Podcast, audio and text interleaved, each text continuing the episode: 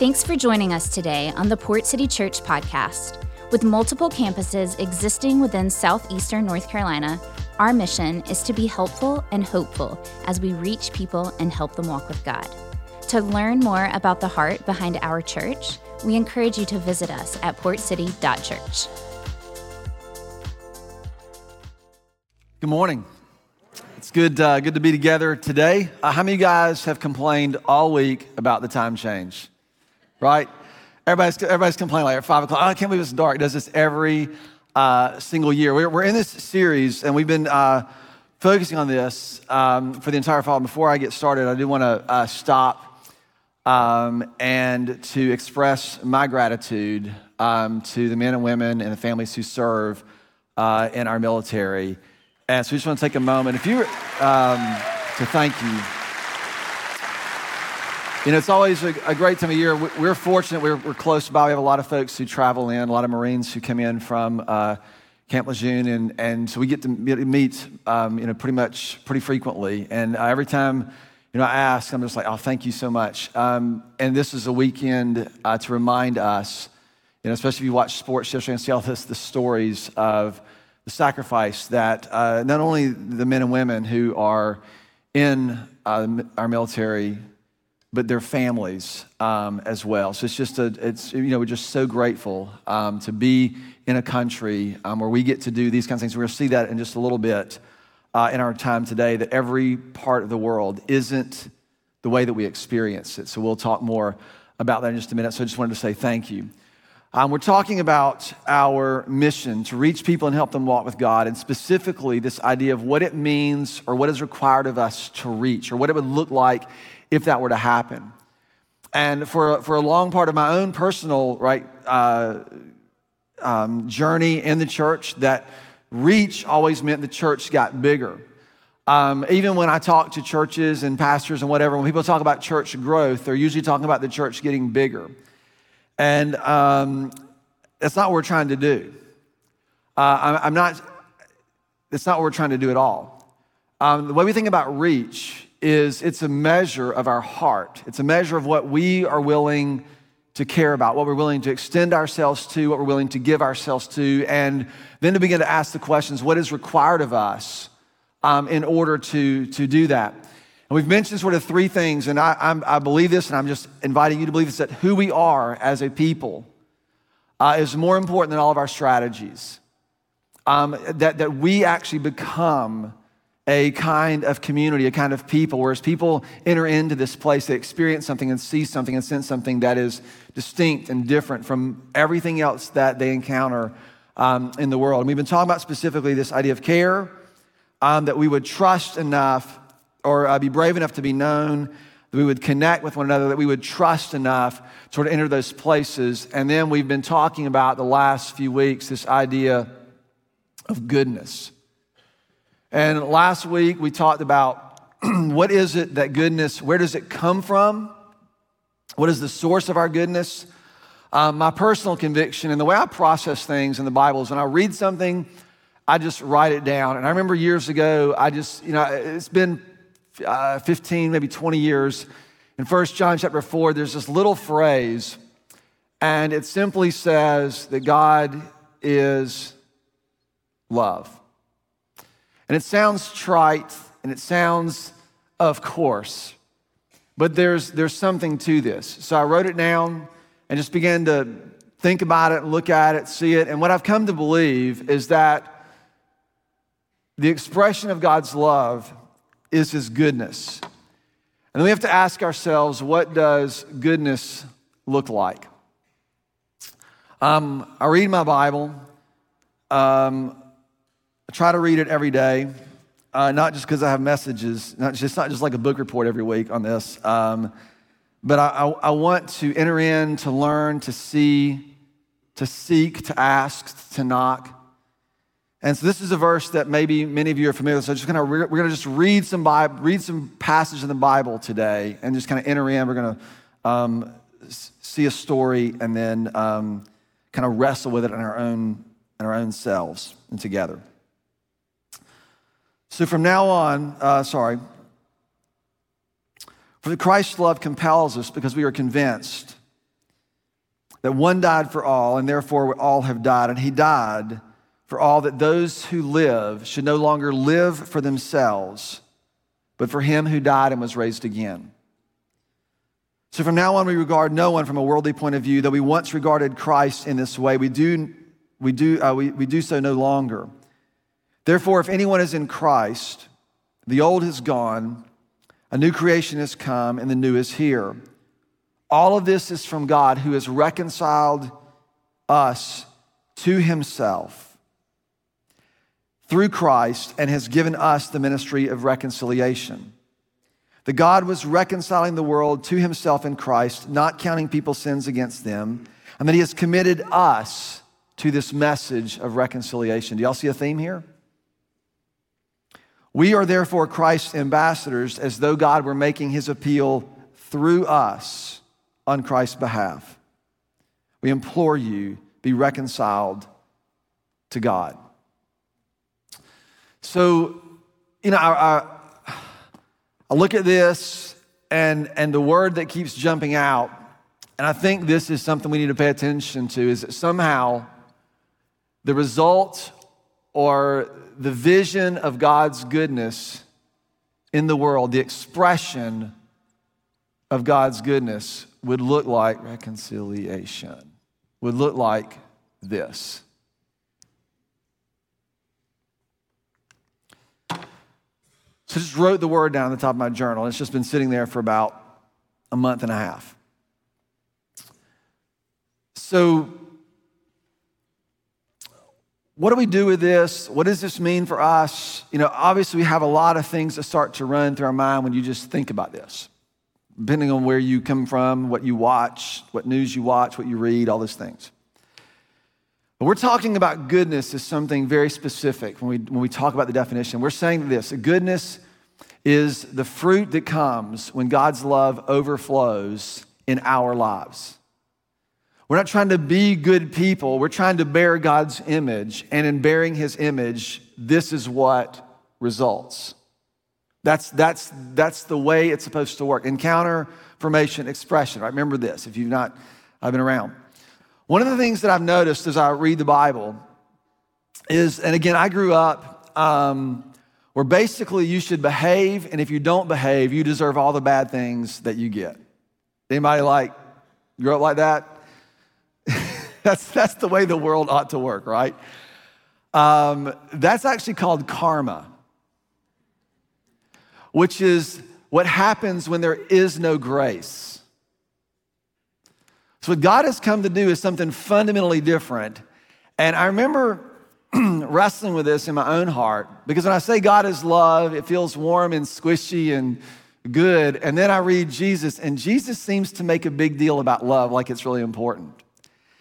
And I would always say, yeah, yeah, yeah, but we need truth and we need this and we need wrath and we need justice and all those things. And Jesus just keeps coming back to love. And so as I've learned to read the Bible, and this is, this is a part of the process by which we are formed and forged into his image personally and also collectively. I've learned to read the Bible in pursuing the way of Jesus, which is a different way to read the Bible. You can read the Bible to extract principles to apply to your lives and make your life work, or you can read the Bible to pursue the way of Jesus. And we're trying to read the Bible to say, God, what does it look like for us to live under the rule of your love. And I've been struck by how much Jesus relentlessly overemphasizes love, much to my chagrin, right? I want like, when he was taught his disciples, he said, The very mark, John 13, 35, they will know that you are my followers by your, any guesses? By your love.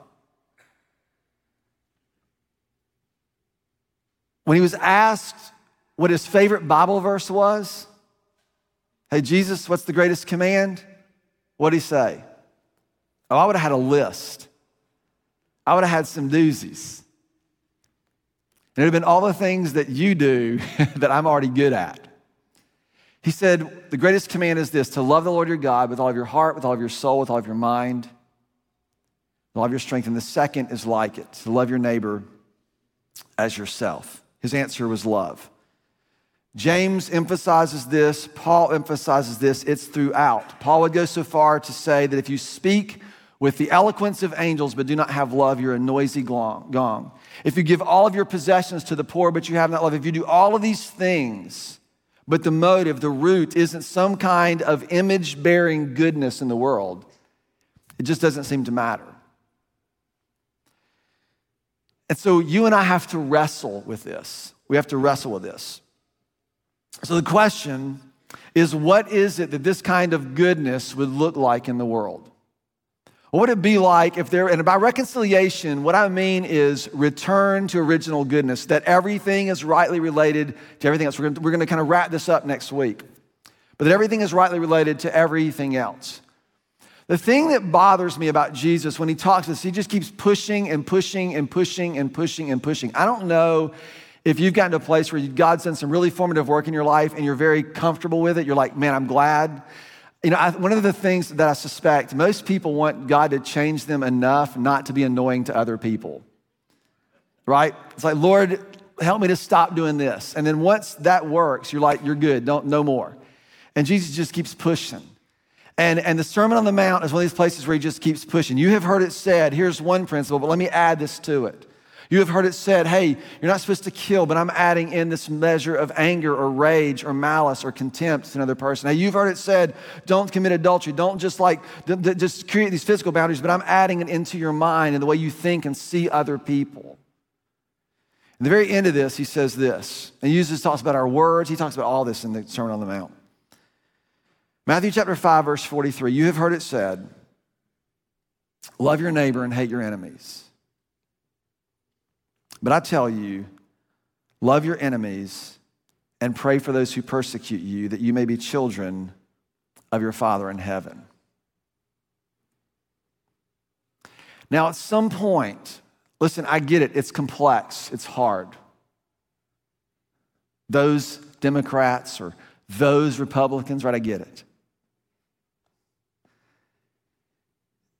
At some point, we have to decide what we believe about what Jesus is calling us to. How is it that he, what, you've heard it said, hey, those people who are against you, you hate them, right? You, you keep them at bay, but I'm telling you, there's a different way. And then here's why.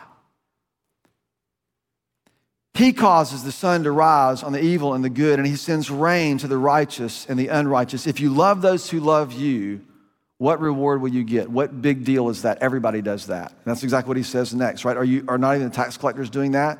And if you only greet people, your own, own people, what are you doing more than others? Don't even the pagans do that? Everybody does that. But there's a distinctiveness to giving ourselves, to offering ourselves. When Jesus was asked about the neighbor, right? The question wasn't who is my neighbor? He asked and flipped and presented a different question in the Good Samaritan. He said, Who are we willing to make our neighbor? Who are you and I willing to involve and to make our neighbors? And this is exactly what this begins to get to. So, the question I want for us to consider is what kind of person, what kind of person would you have to become, would I have to become, to be the kind of people for whom this kind of goodness is a way of life? for whom this kind of goodness is a way of life. What is it that drives us? And then what does it drive us to do? What is it that drives you? And what is it, uh, what does it drive you to do? I want to read this passage one more time. And so we're going to read it together. It'll be on the screen. 2 Corinthians chapter 5. For Christ's love compels us because we are convinced that one died for all, and therefore all died. And he died for all, that those who live should no longer live for themselves, but for the one who died for them and was raised again. So from now on, we regard no one from a worldly point of view. So from now on, right, this, this whole idea affects what it is that we see. So think about this, right? This is sort of us. And if you've been playing along, you'll notice that I did something very different, didn't I? From, no, from now on, we no longer regard, we no longer regard other people from this worldly point of view, but something else has to happen. Though once we regarded Christ in this way, we do so no longer. Therefore, if anyone is in Christ, the new creation has come, the old is gone, the new is here. All of this is from God who reconciled us to himself through Christ and gave us this same service, the same offering, the same ministry of reconciliation. That God was reconciling the world to himself in Christ, not counting people's sins against them. He has committed to us this very message of reconciliation. He has settled the relationship between us and him, and he's inviting us to participate in that same work in the world. Verse 20, therefore, we are Christ's ambassadors as though God were making his appeal through us. We implore you on Christ's behalf, be reconciled to God. The point of this is that there is no reconciliation among us without first being reconciled and restored to our relationship with God. So don't, don't miss that. Over the years, we've had a pretty profound partnership in India. India is one of the most persecuted nations uh, in the world. It is becoming more so. We were there a few years ago. I was there a few years ago as it was starting to tick in that direction. Um, being there and feeling this firsthand and seeing this is, is in, incredibly and profoundly um, humbling to, to see how people live and what they do and the way they offer themselves for what the church um, could be in a very, very harsh place. And the communication in some places, some of these villages are really, really far out. And the way these stories come together, there's uh, one of our partners, I can't mention them publicly at this point in time, um, but they are uh, there and spread out throughout India. And we were talking about uh, about a month, two months ago about some of this, and they had stumbled. They said, "Man, there was this story we found, and we've recorded it." And so I want for you guys to see it. So I want you to turn your attention to the screens.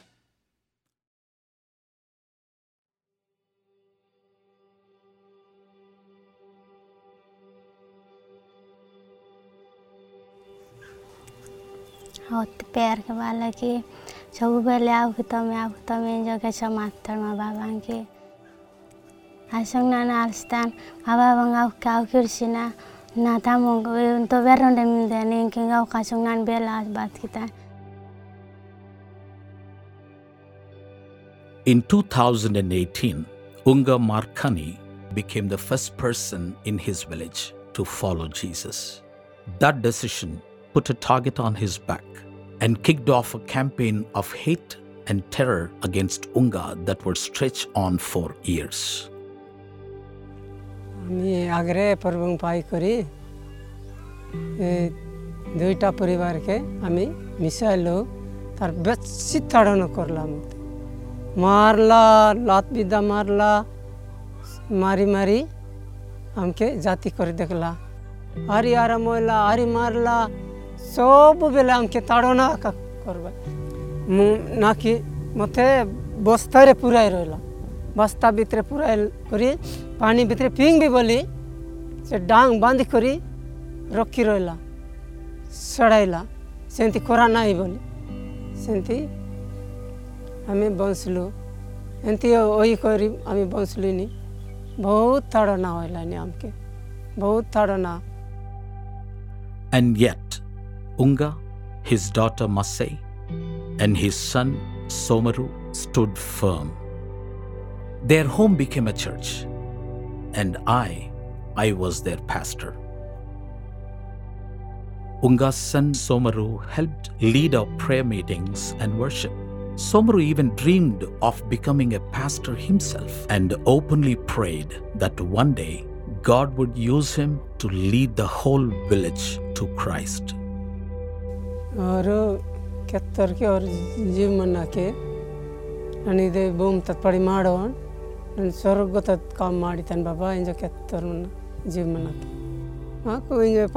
ಅನ್ಮೈದೆ ಸಂತಿ ರೇಮೆಂದೇಮ Somaru's mission went unfulfilled because tragedy struck. It was after midnight, the end of a long festival day in the village, a day that for many had been filled with religious fervor and locally brewed liquor. A group of men arrived at Unga's door to silence the Christian traitors once and for all. But both Unga and I were not in the village that night, and young Somaru was home alone. ତେଡ଼କି ବେଲେ ରାତି ନେଇଗଲା ନେଇକରି ସେ ମାରଲା ଛୁରୀ ସହିତ ସବୁ ମାରଲା ଏଇ ଇତି ବେଗ କାଟିଦେଲା ଏ ମୁଣ୍ଡକୁ ପଖନା ସହିତ ମାରଲା ଏମିତି ମାରଲା ଆଜ୍ଞା ଚେନ୍ ସହିତ ମାରଲା ବହୁତ କାନ୍ଦିଲା आम भी कदलु से दिन को बहुत चिंता नहीं करी जंगल रे नहीं करी अल्प जगार एड़ी तले पोतीदेल से आम मिललु Somaru was gone. A son, a brother, now a martyr at age 14.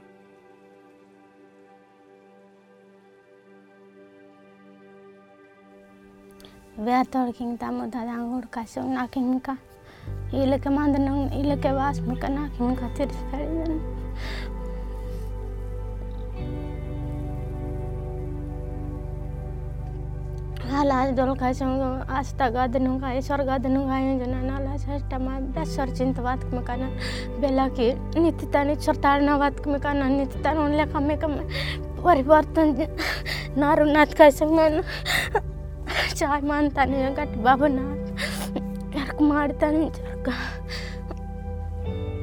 Unga and Massey were devastated. But they chose to respond to this unspeakable evil with the love of Christ. Starting with a woman named Bime, the wife of the man who murdered Somaru. जिके समत्तत करी दे कहतंगे माने सीतड़ की बात की सीतड़ मैं गिंगदा बड़ दस्ते गाड़ी तक तो सत्तड़ नत्तक ना काटी दुख को दुख को बीमे was alone and before long desperate दस हज़ार पैसा मिले तो अतने गिर कर बैंक तो पैसे ही ಭೂಮಿ ಕವಮ್ಮ ಗೊಡಕ ಕವಮ್ಮ पिलामन ना सरबूम बड़ को आमी बे को बाला बे सरंजा जी काली कान गाड़ी खामी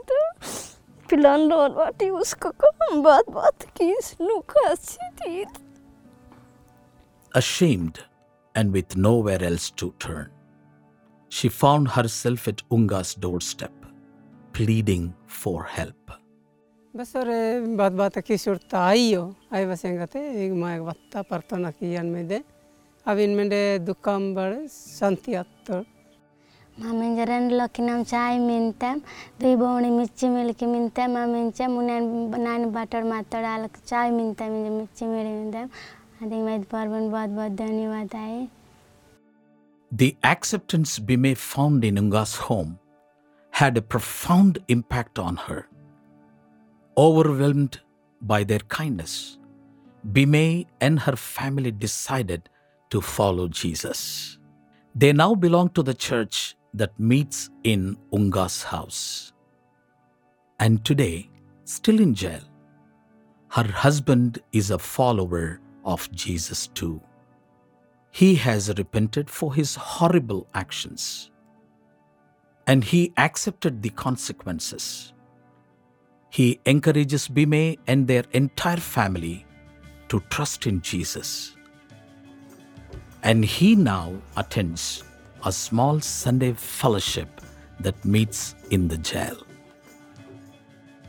When asked how he could open his home and his heart to the family of the man who killed his son, Unga's answer is simple Christ's love compels me.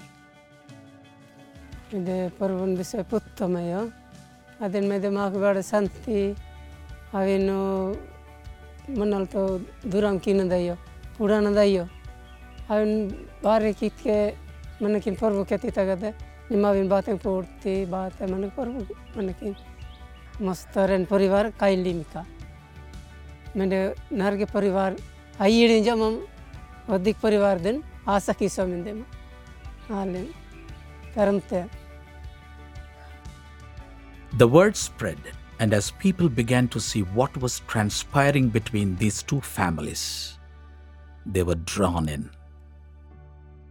Our church has grown from three families to 16, with more people coming every month. We have outgrown Unga's house, and today we are constructing a church building, the first in the village.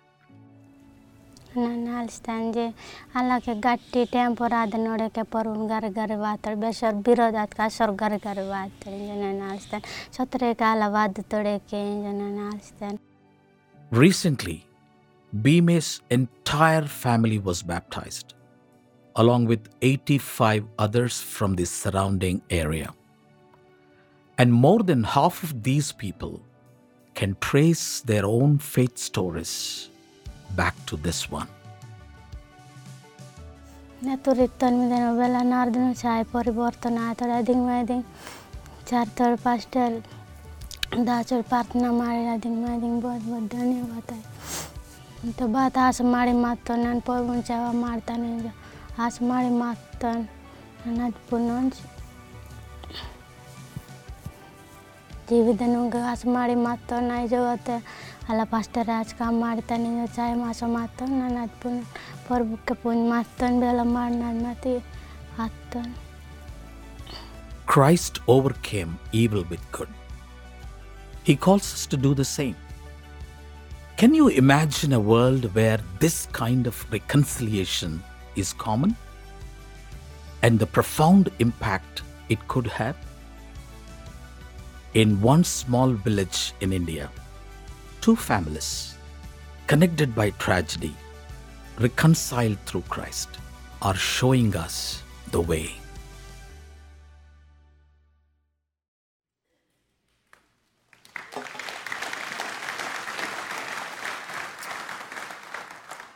We wanted you to experience this um, for a couple reasons. Uh, one is to recognize, you know, the work uh, that is happening all around the world, and the complexity of it, and the cost of it. And not only is it that way, you know, as we kind of sort, sort of circle back into us, you know, what is it that's required of you and I to be and to bear this kind of goodness, to see things differently? One of the things that's really you know, compelling to me when we read this passage, it says that it is God's Christ's love that compels us. And when I think about that, in order for Christ's love to compel us, right, we have to encounter his love as well. We have, this has to be our first response. We're not going to understand the complexities and the, the depth and the, the way and a lot of the things we're facing as a culture, as our world, even as our own local community without this. But I try to imagine what it would be like when people run into these kinds of hardships that their first response is, I wonder if those people who follow Jesus might be available, might be able to help. If, if we were seen as this kind of place. One of the things that struck me as I watched uh, the story was when um, his sister said, he talked about how much her brother longed for transformation. And when this devastation happened, it says she thought that we should try and face these challenges and hardships for the Lord. I just think about what it would be like, what it is for me, maybe what it would be for you to do the same with our own. The things that we wrestle with, the things that we struggle with, rather than using them to give up, what if we use them for, towards? What if we encountered His love in a way? Could we encounter in such a way that we were compelled by that same love to the world? I want to close with um, kind of a song, a declaration, a prayer. Before I do, um, I want to just read. We've been reading from uh, Rick Schaefer's book that we gave out a few weeks ago, Companion Planted. And I think this is such a powerful picture for us. It says, We have been rescued and resettled. All things have been made new. And gradually, newness will become familiarity as we adapt to the way of Jesus. I can assure you that a lot of the things that I'm wrestling with are becoming more normal today than they were 10 years ago. I'm a slow learner. As we adapt to the way of Jesus, we, we are a holy, called out, set apart, distinct people. But we are not a removed people, nor are we superior. We share with every person our humanity, God's image, dignity, common grace, and creation. We remain here in the world. We live here as exiles. We belong to another, right? Another rule, another realm, beneficial exiles. The Apostle Paul calls us ambassadors, ambassadors of another way.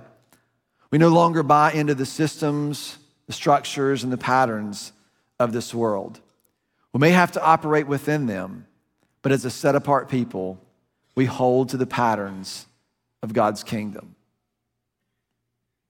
What might they be like for us, for you, and for me? How does it affect the way in which we enter in and perceive and participate uh, in the world around us? What might be required of us to become the kind of people for whom this kind of goodness was a way of life?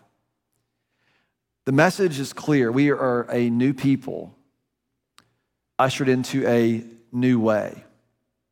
This is really hard work. And it's not hard in the way we think of hard. It's hard in the sense of what we are willing to allow God to do in us, what we are willing to allow Him to touch or to form or to shape.